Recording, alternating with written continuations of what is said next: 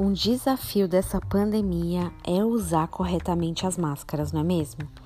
Ela é incômoda, dificulta a respiração, mas é extremamente recomendada.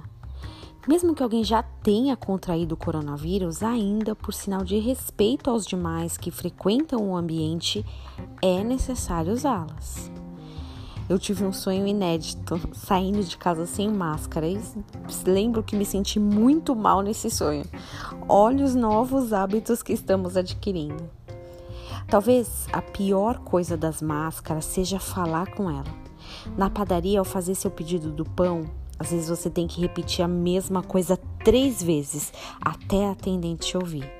E coitada, é a mesma coisa com ela.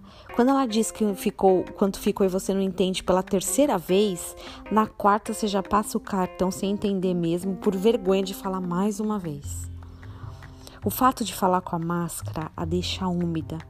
Isso faz com que ela tenha que ser trocada a cada duas horas. Tem sido tão incômodo falar com ela que a melhor solução é falar pouco, né? Tiago 1,19 diz assim: Sabeis essas coisas, meus amados irmãos. Todo homem seja pronto para ouvir, tardio para falar. A Bíblia inspirou aquela máxima que temos dois ouvidos e apenas uma boca.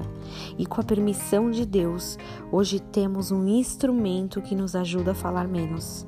A máscara, como a Bíblia é atual. Ouvir não é fácil eu falo por mim, é um ato que eu tenho que me forçar, eu forço a minha vontade para fazer. Justamente porque temos em mente que as verdades e nossas opiniões, pensamentos são muito relevantes. Ouvir é um ato de submissão, sabedoria. Provérbios 18, 13 diz que quem responde antes de ouvir passa vergonha.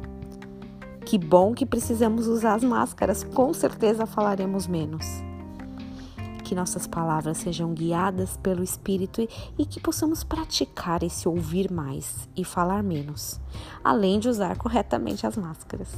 Que você tenha um dia abençoado em nome de Jesus.